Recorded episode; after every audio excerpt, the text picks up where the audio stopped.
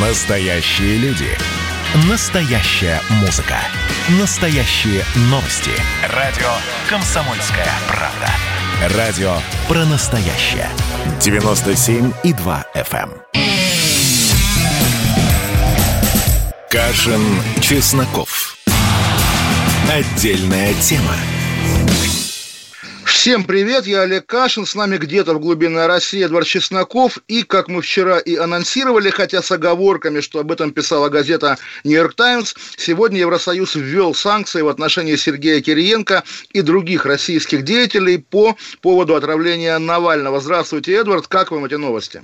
Здравствуйте, Олег Владимирович. Ну, санкции, конечно, убийственные. Я вот так прямо и вижу, что вот наше чиновничество придет э, на э, куда там, на Даунинг-стрит или кто там сейчас управляет миром, бухнется на колени. Ну, пожалуйста, снимите санкции. Ну, если бы у них были какие-то активы за границей, то их бы, наверное, уже нашли. Я думаю, что вот это вот такая дежурная возня, когда показывают, ах, мы там сражаемся с российской агрессией, а на самом деле, на самом деле, как вы вчера рассказывали про ВСМПО, которое вывели из-под санкционного режима, потирая свои ладошки пупырчатые, перепончатые, наша жаба богатеет на торговле с Россией. Ну, как бы да, но при этом вот такого вашего оптимизма, я не то, что не разделяю, меня он опрокидывает в 2014 год, когда тоже, э, как эту девушку фамилия, которая шьет форму олимпийскую, да? Ну да, не смешите Она... наши Искандеры. Да, да не смешите других. наши Искандеры, да, санкции, там еще что-то, в общем, смеялись, смеялись, но все-таки, да, Российской Федерацией управляют не аскеты, управляют не рыцари без страха и упрека, и, в принципе, и досуг на Западе, и какая-то жизнь на Западе, и активы на Западе, в общем, не кажутся им чем-то кошмарным. Да, эти люди привыкли жить хорошо, и вот даже у того же Кириенко, по-моему, зять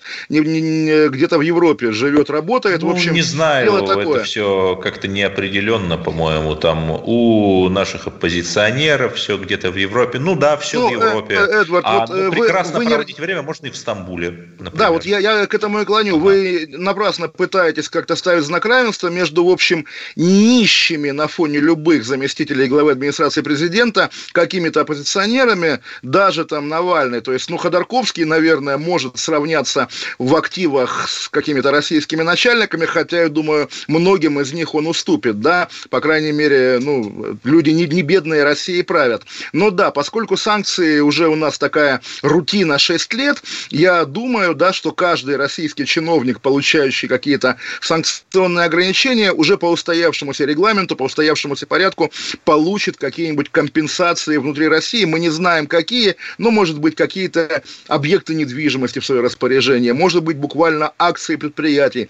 Всякое бывает, всякое есть, но к вопросу об этом списке тоже интересно. Сегодня, причем в том же, по-моему, бюллетене Евросоюза он опубликован решение о санкциях в отношении другого и уже нашего прямо любимого российского деятеля Евгения Пригожина, которого э, подвели под санкции по вопросу о Ливии, что в Ливии он нарушает какие-то всевозможные эмбарго. В общем, да, он как Турция, бы... Значит, не нарушает, а Пригожин нарушает. Ну, Ладно вам, Турция, с Турцией как-то, видимо, разберутся отдельно и нам не, не, не расскажут, да.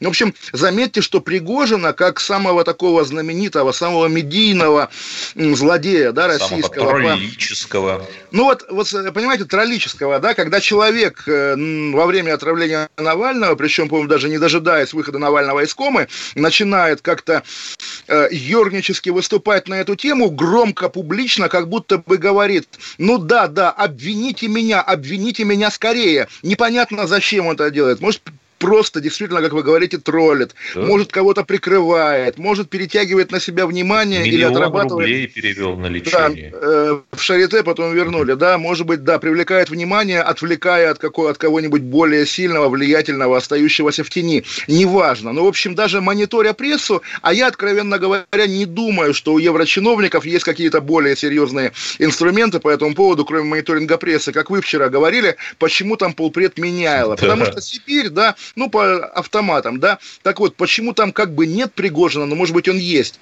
Может быть, действительно, включение Пригожина в список было бы таким жестом в отношении России. Мы допускаем, что это какие-то ваши отдельные отморозки отравили Навального. Поскольку нет, поскольку этого отдельного человека в этом списке нет, в этом списке все подчиненные Владимира Путина, значит, позиция Европы такова, что Навального отравило российское государство. Но при этом, чего я искренне не понимаю, и как не знаю, либерал и как, как охранитель, хотел сказать отравитель, не понимаю. Навальный громко, громогласно говорит, меня отравил Путин. Европа к Навальному относится с какой-то нежностью и симпатией. С да? пиететом.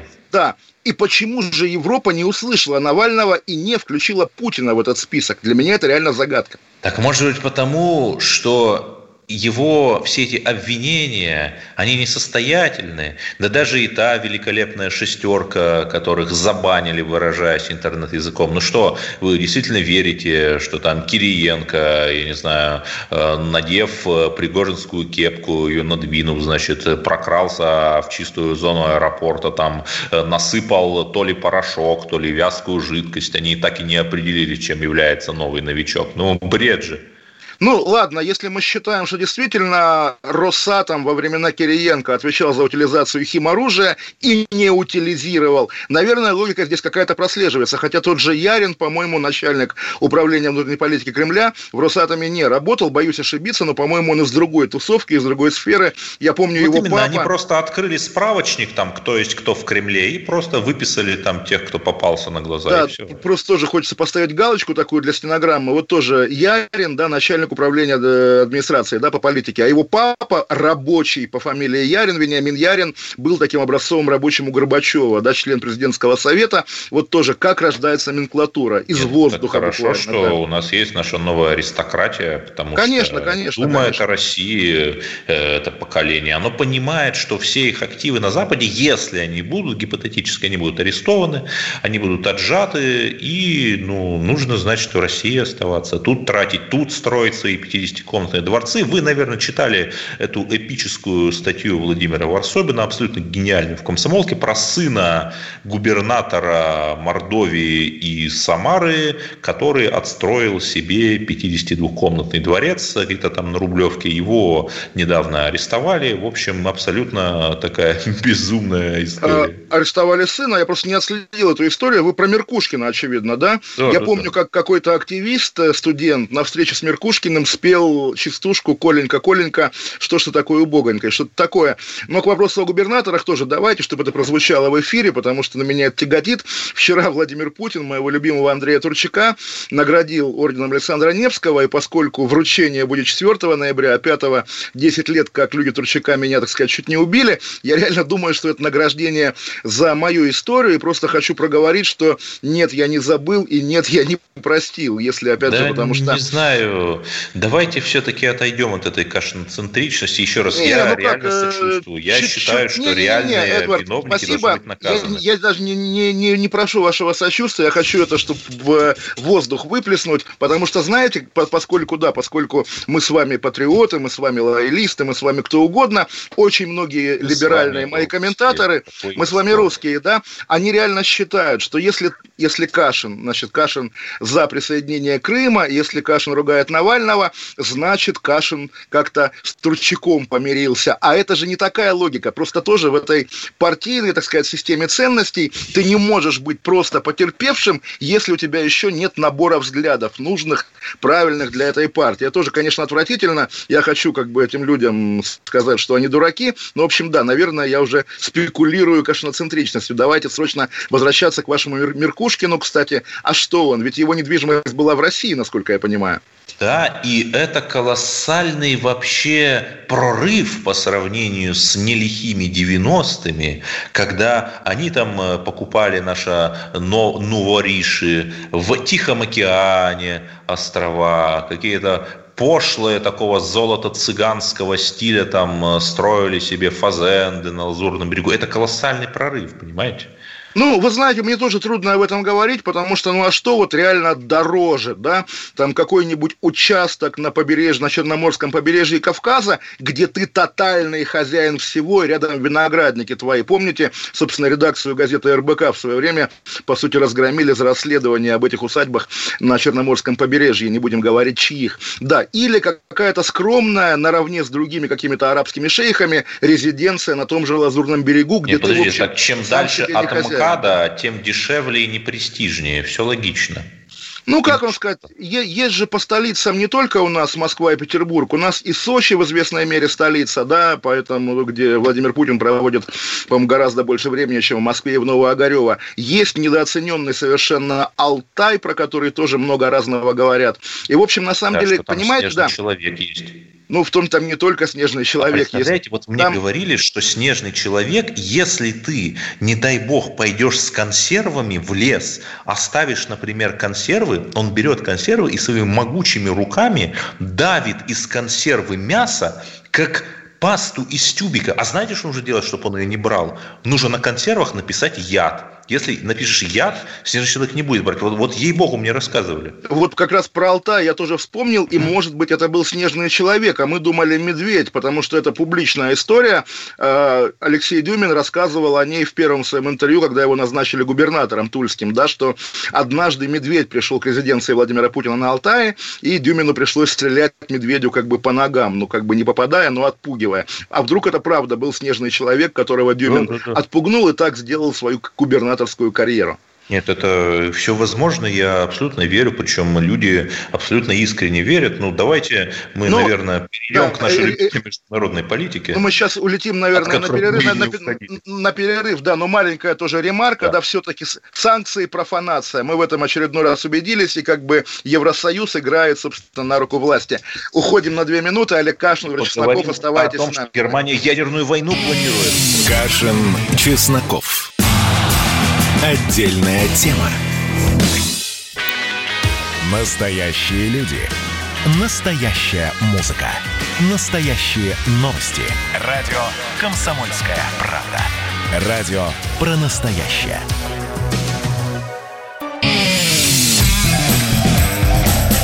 Кашин, Чесноков. Отдельная тема. Олег Кашин, Эдвард Чесноков и учения «Стойкий полдень» они назывались. Эдвард, расскажите нам про них скорее. Э, слушайте, э, учение «Устойчивая гвардия», у них э, какая-то такая болезненная метафоричность. Вот здесь абсолютно все, как будто из какого-то романа антиутопии некоего Кашина. Французский депутат от партии «Вперед! Республика» Жак Мари Лосян – Мари Лосян заявил, что нестабильность в мире и стало известно, что проводятся регулярно военные учения в Германии с отработкой по атаке с использованием американского ядерного оружия.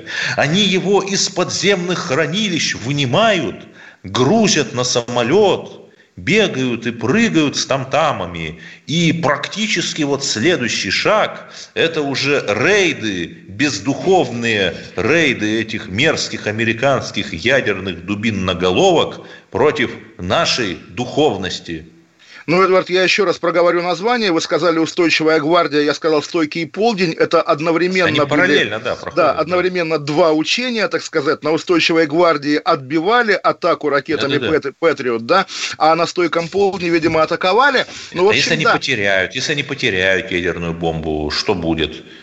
Ну, вы знаете, будет? если они потеряют ядерную бомбу, то все равно платить лекарства... Нет, слушайте, будет... я, я объясню, почему я спрашиваю. Джо да. Байден потерял свой ноутбук с сверхсекретной информацией о том, как э, э, фирма Кинеса Ракишева, небезызвестного, там переводила ему десятки тысяч долларов, потерял ноутбук, они бомбу потеряют, вы, вы, и все. Вы, вы, ну, во-первых, я договорю, да, что если кто, они потеряют бомбу, то все равно виновата будет Россия, мы уже к этому привыкли. А во-вторых, да, про Байдена давайте все-таки тоже воз возвысим голос свой, и это уже звучит не пошло, потому что, знаете, как обычно, да, РИА Новости обращает внимание на проблемы со свободой слова в США, и все такие, да, понятно, понятно, а у самих рыло в пушку. В итоге здесь какой-то беспрецедентный позор. Корпорация Twitter блокирует как вредоносный контент ссылки на статью, ну, не самая респектабельная, конечно, но... Да, да, да, ну извините, газета со столетней, более чем столетней историей, не помойный листок, но при этом, да, они как раз публикуют содержимое ноутбука Джо Байдена, об, это, об этих коррупционных сделках уже две статьи было, вторая про Китай сегодня. И их нельзя публиковать в Твиттере, просто нельзя. Технически это блокируется. Это реально, во-первых, конечно, абсолютное восстание корпораций этих монстров, да. Да, как, которые ставят себя выше и государства, и народа, то тоже поделюсь, на самом деле, романтическим таким. Я, когда был 16-й год, э, одному своему знакомому западному редактору пытался безуспешно а, продать идею своей статьи про сравнение... Ну, в смысле их... предложить? Предложить, да, естественно, так. ну, продать образно, да, какие там гонорары. А, про российские выборы 96 -го года, когда пресса и власть вступили в сговор против общества, по сути, да, и манипуляциями, террористической пропагандой и так далее навязали России президента Ельцина, больного старого. Вот, он говорит, нет-нет, ты что, это несравнимо то, что происходит сейчас, да, Хиллари против Трампа. Мы зрелая демократия, вы были молодая демократия, как бы. А, причем, извините, что перебиваю, тогда американцы американские э, политтехнологи же были, это не какие-то байки, это факт. Там я ну, говорил с людьми, которые видели там политех... они, они наверняка были, но скорее это был распил. Давайте все-таки не будем низкопоклонства. Компанию выиграли российские политтехнологи, покойный Лесин, покойный Малашенко.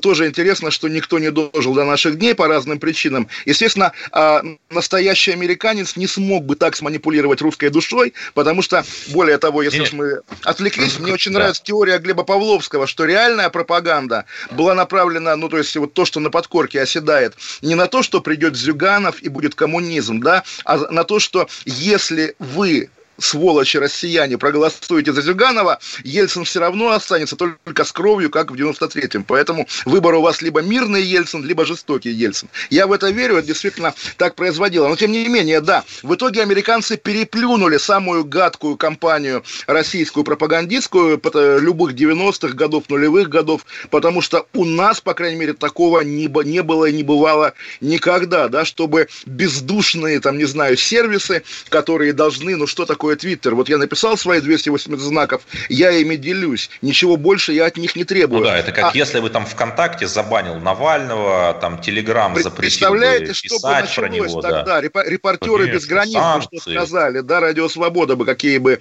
публикации на тему писала. А здесь полный мрак, не говоря уже о том, что и глянцевые журналы, там, у Вога обложка «Голосуй за Байдена». И реально, ну тоже вот а, американская политика для меня, откровенно говоря, такой же... Кинг, который там да, постит да, призывы да. голосовать за все хорошее против Коллективно Трампа. Лия Хиджакова, американская. Угу. Абсолютно у меня Письмо нет... 46 или да, 43, да. там сколько. Ну вот всех этих писателей, да, да, ваш, ваших, в том числе учителей.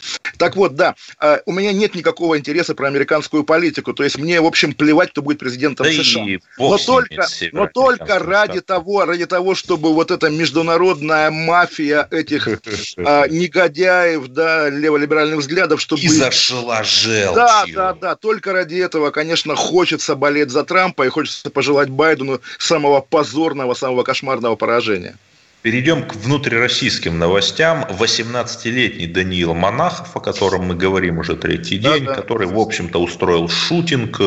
Очень хороший материал от небольшого СМИ Daily Storm, который корреспондент отправился в Нижегородскую область. И совершенно по-другому. То есть мы-то думали, ну это какой-то заурядный психопат там, и так далее. И что там написано? Что, во-первых, он в школе, там у него были друзья, как э, пишет журналист, банда была у этого Дани. И он не хотел уходить из школы, потому что он понимал, что вот у него, в общем-то, перспектив там в каком-то этом нижегородском поселочке особых нет, что не поступить ему туда вот в какие-то большие вузы. И самое главное, что у него был порог сердца, он лечился, и с большой долей вероятности этот парень через несколько лет бы умер.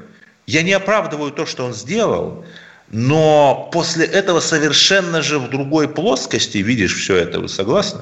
Ну, вы намекаете на какую-то, прости господи, эвтаназию такую жестокую, кровавую? Или что, что вы имеете в виду? Достучаться до небес? Я читал тоже Дуэли Шторм, но в такие истории о том, что его довела трудная жизнь до этого, я скорее не да, верю. Не Если... жизнь такая. Да, да, да, да, да. В любом случае, ну вот порог сердца, значит, надо лечиться, наверное, а не, значит, сколачивать ну, банду в школе. Тем более... Есть. Нет, я ни в коей мере Нет, его не оправдываю. Здесь как-то как раз главный вопрос. А вот те люди, которые обычно следят вообще за всеми проявлениями молодежной жизни, чтобы, не дай бог, какой подросток фотографию генерала Власова не запостил во ВКонтакте. Они куда смотрели? Вот правда, это же там не Забайкалье далекое, не Кавказ, это сердце России, Нижний Новгород, да, ну куда уж ближе и роднее. Почему так? Почему?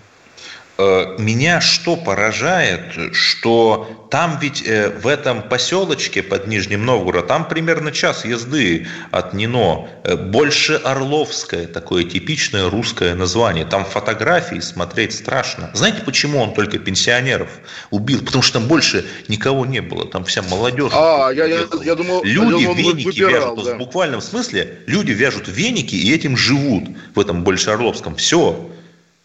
Ну, кошмар, кошмар. То есть здесь, на самом деле, тоже, вот когда мы, помните, говорили в первый день, да, что сейчас что-нибудь запретят. Да не запрещать нужно, а просто к людям надо быть чуть да. менее равно, равнодушным, естественно, потому что, да, люди всегда для российской власти такая, ну, статистика, которую, ну, вот, даже по коронавирусу сегодня все, вот я поражаюсь, да, причем какие-то совершенно не, неочевидные люди обратили внимание на одну фразу в пресс-релизе Департамента транспорта Москвы, что, поверьте, друзья, мы тоже люди, и тоже у нас в сознании не укладывается все происходящее в 2020 году. Одна человеческая там полуфраза, и в итоге уже сочувствуешь даже. Да, аб- абсолютно. Почему власть не умеет говорить с людьми? Почему разовые человеческие всполохи да, выглядят, выглядят так сенсационно? В этом же тоже корень очень-очень многих бед, когда власть смотрит на мир из окна персонального автомобиля, как говорилось когда-то, да, и, в общем, не понимает того, что происходит в России.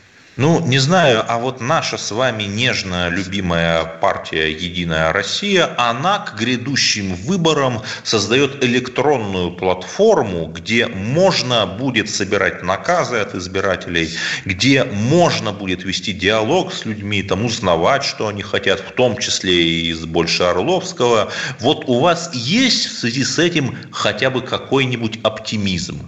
Ну, партия «Единая Россия», я еще раз повторю, для меня ее лицо Андрей Турчак, поэтому вопросов к ней нет. А ну, что касается... там же есть приличные люди, балерины, космонавты, ну, вот, боксеры. Вы наверное. меня понимаете, да. Но, в общем, на самом деле, э, система электронных наказов, давайте оптимизма, я не бойтесь, брошу. По-моему, мы даже об этом уже говорили, что вот система, которая раньше носила какое-то хитрое название, теперь будет называться Центр управления регионами, делает кремлевский чиновник Гориславский ее. Они будут не то что принимать письма от населения, а сами мониторить соцсети на предмет того, чем недоволен народ, чтобы срочно исправлять. И если это получится, ну пускай это будет как раз вот эта кириенковская цифровизация. Если человек под санкциями, может быть, у него будет больше и времени, и желания как-то повернуться лицом к народу здесь. Давайте закольцуем нашу исходную тему, потому что это и есть настоящая внутренняя политика. Как люди себя чувствуют и довольны ли они жизнью. Есть еще одна внутренняя политика – парк Зарядье, которым мы оправдываем многое. Что да, полицейские периодически нас дубинят и бутылят, но Зарядье – это действительно красиво. И не без помощи нью-йоркских архитекторов. Так вот, там покрасили лавки – уничтожив вот этой чудовищной коричневой колеровкой оригинальный теплый ламповый деревянный цвет, и вмешалась мэрия Москвы, лавки очистили, и снова лавки прежние. Это Гениально. Пора Хотя уходить на новости тогда. Да. Пора на новости. Олег Кашин, Владимир Чесноков, оставайтесь с нами, вернемся. Чесноков. Отдельная тема. Георгий Бофт.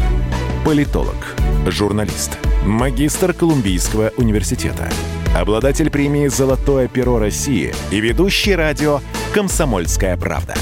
Авторскую программу Георгия Георгиевича «Бофт знает». Слушайте каждый четверг в 17.00 по московскому времени. А что такое деньги по сравнению с большой геополитикой? Мы денег тут не считаем. Кашин, Чесноков. Отдельная тема.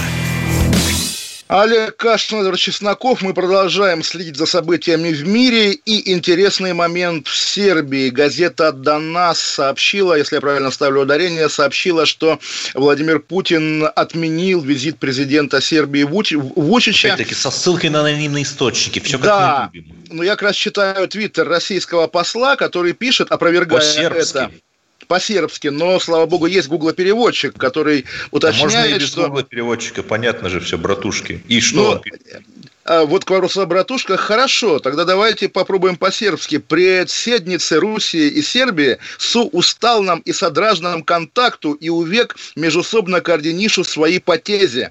В общем, они общаются и координируют, но визита, видимо, реально не будет. Он дальше пишет, что обо всем будет сказано в свое время, да, то есть дословно, как только придет время, все будет официально объявлено. Но явно не, не, не будет в ближайшее время контактов Путина и Вучича. Я здесь как раз раз не стал бы, как опытный международник, списывать все это дело на обострение российско-сербских отношений или договор с Косово, допустим, а скорее дело и в коронавирусе, и в общем снижении активности Владимира Путина, которому такое ощущение, вот даже на фоне Карабаха, сейчас просто ни до чего нет дела. Сегодня, между прочим, почти переговоры Пашиняна и Алиева провел Дмитрий Киселев. Это видео, где три окошка в скайпе, правда, я специально выяснял, оказывается, в разное время были записаны эти окошки. В общем, ну, понятно, что так бы они передрались даже онлайн. Концептуально. Да, да, конечно.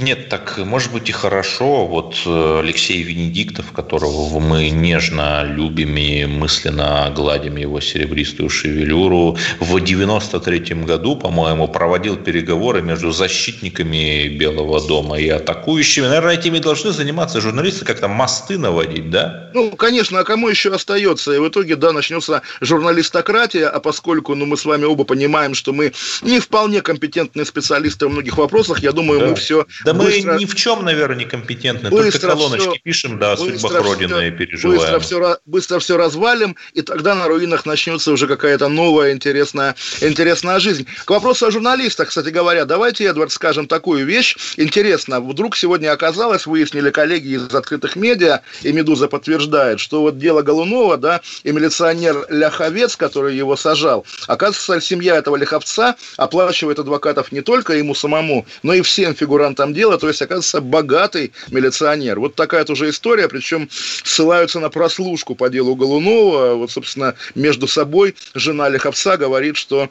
э, тебе дали адвоката, который стоит 500 тысяч, сиди и делай, что тебе положено делать. В общем, такая как будто бы, ну, мафия, что ли. Да не знаю, я хотел бы только одного, чтобы это дело все-таки расследовали, потому что дело бедовое, дело бредовое, и дай бог, чтобы не было больше фабрикации таких дел. Закон надо принять против фабрикации дел, хотя, наверное, уже есть закон, надо еще один принять. Это помните, на Камчатке или где создали Министерство счастья, вот да. это, такого, а потом такого разлив.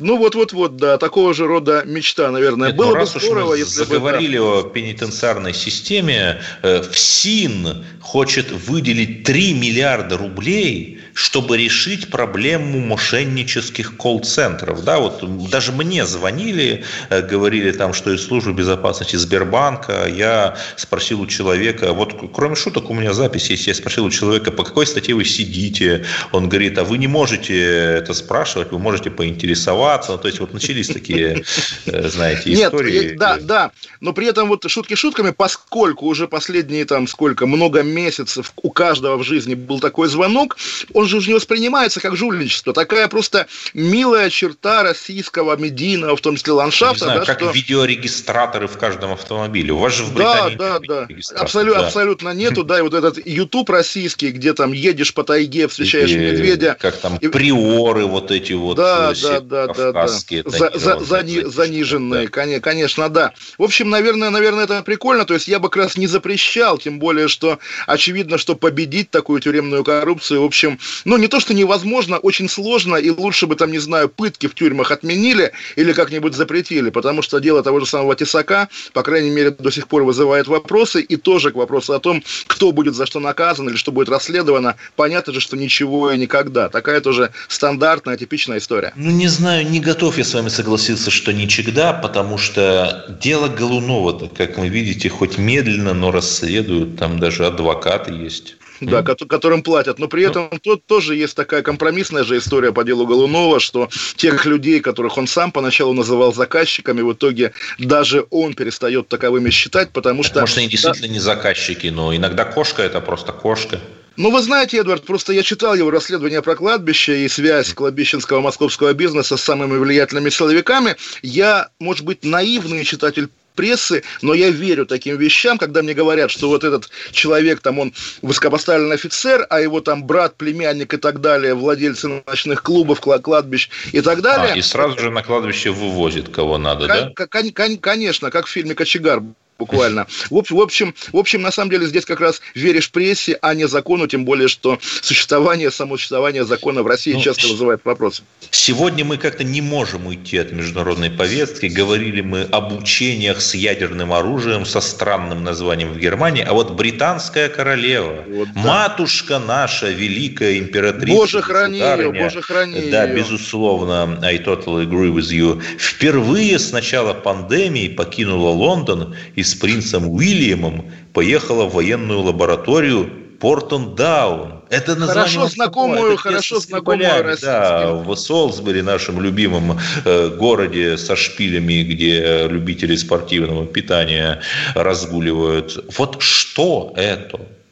Я могу только развести руками. И здесь, наверное... к Солсбери, чем я я гораздо ближе, я там бывал, там, напомню, находится и Стоунхендж а, рядом, в общем, все как вы полагается. Там 4 марта 2018 года были или 3 Нет, нет, нет, за эти дни у меня алиби, а, у меня все, все фотографии в моем телефоне э, лондонские. Так вот, да, поражает, конечно, то есть вот королева, извините, которой уже там не 30 лет, да, и не 40, не 50, не 60, не 70 и даже не 80, то есть такая абсолютная группа риска по ковиду, именно в тот день, когда сегодня в Лондоне повысили уровень риска по ковиду, вдруг, да, покидает дворец и куда едет? В главное, оказывается, место последних двух лет. То есть, да, химическое оружие в этом сезоне, как и в прошлом, и в позапрошлом, это самый писк моды. Это, конечно, дико интересно, и я понимаю, то есть, вот есть такой, как бы, ну, я сам с этим вырос, вы, я думаю, тоже, что вот монархии в Европе, они символические, в Англии особенно, да, на самом да, деле... the queen reigns, but not rules.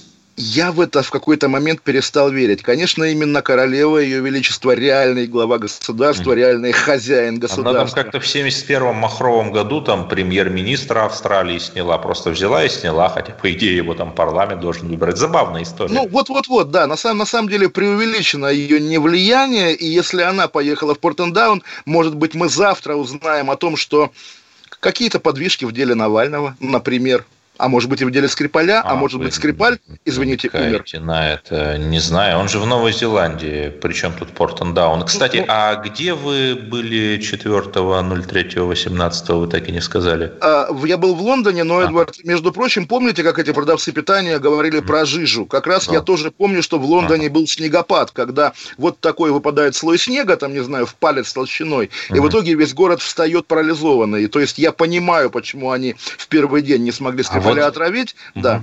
А вот Москва, благодаря собянинским реагентам, не встает в пробках, потому что стоит только выпасть этой жижи, как наши трудолюбивые братсконародные дворники на тракторах со сверкающими проблесковыми маячками разбрасывают муравьиную кислоту, абсолютно экологически чистую, которую, как мне сказали, можно даже есть, правда, не ели, Зачем? и считает. И как же вообще гордость моя берет берет, а у вас там слякоть и бездуховность. Нет, у нас дворников вообще нет. Однажды была а. история, когда с самолета что-то выпало и ударило дворника, да, буквально по голове, там, не знаю, чемодан. И самая сенсация была в том, что дворник, оказывается, какой-то в Лондоне что-то подметал. А дворник Русские ли это был? обвинили? Русских э, обвинили? Э, нет, тогда еще это было не модно. Так вот, да, вот вы сказали про московских трудолюбивых, там, не помню кого, и тоже к вопросу о закрытых границах и о мигрантах. А как с этим сейчас? Потому что я как раз сегодня с коллегами обсуждал, что если люди из Узбекистана, Киргизии, Таджикистана не могут ехать в Россию на заработки, то, может быть, там рванет, как рвануло уже в Киргизии. Сегодня, между прочим, Садыр Жапаров, который еще неделю назад в тюрьме сидел, да, сегодня объявил себя и о президента Киргизии. Это же что... абсолютно какая-то игра престолов. То есть вчера там человек э, где-то э, почти что на кладбище, сегодня он на железном троне заседает. Абсолютно, абсолютно, абсолютно. И вот тоже вот откровенно откровенно говоря, Эдвард, я, вы знаете, мы с вами давно на эту тему общаемся, я, конечно, недоволен российским государственным устройством, да, я там не в восторге от авторитаризма, все такое, но при этом смотрю на киргизскую демократию пытаюсь завидовать и не могу. Вот не знаю, почему так. А я не знаю, я немножко абсолютно с другой стороны подошел бы. По соцсетями нашим с любимым телеграммам гуляет сейчас ролик сериала про какого-то национального героя Узбекистана, соседнего с Киргизией. Этот сериал сняли турки. Ну, знаете, они умеют, там, великолепные да, веки, да, да. все такое. И понятно же, что они этот сериал снимают как надо, что там турки помогают узбекам, которые там, в общем, в одной э, империи живут, э, сражаться там, ну, к счастью, не с русскими. У меня вопрос, я радуюсь, а почему вот наш Сарик Андреасян, например, не снимет на деньги известно кого, фильмофонда, какой-нибудь сериал про то, как Муравьев э, вместе с белорусами там поляков прогонял. Потому Почему? что Эдвард Сарик, Сарику еще снимать про Карабах, героическое кино про мальчиков, погибающих за отцах. Вернемся через две минуты, будем говорить дальше. Чесноков. Отдельная тема.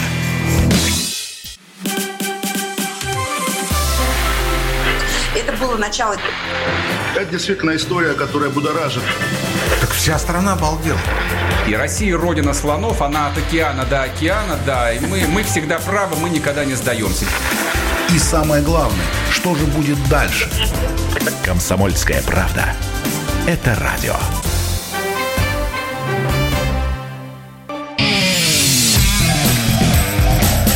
Кашин, Чесноков. Отдельная тема.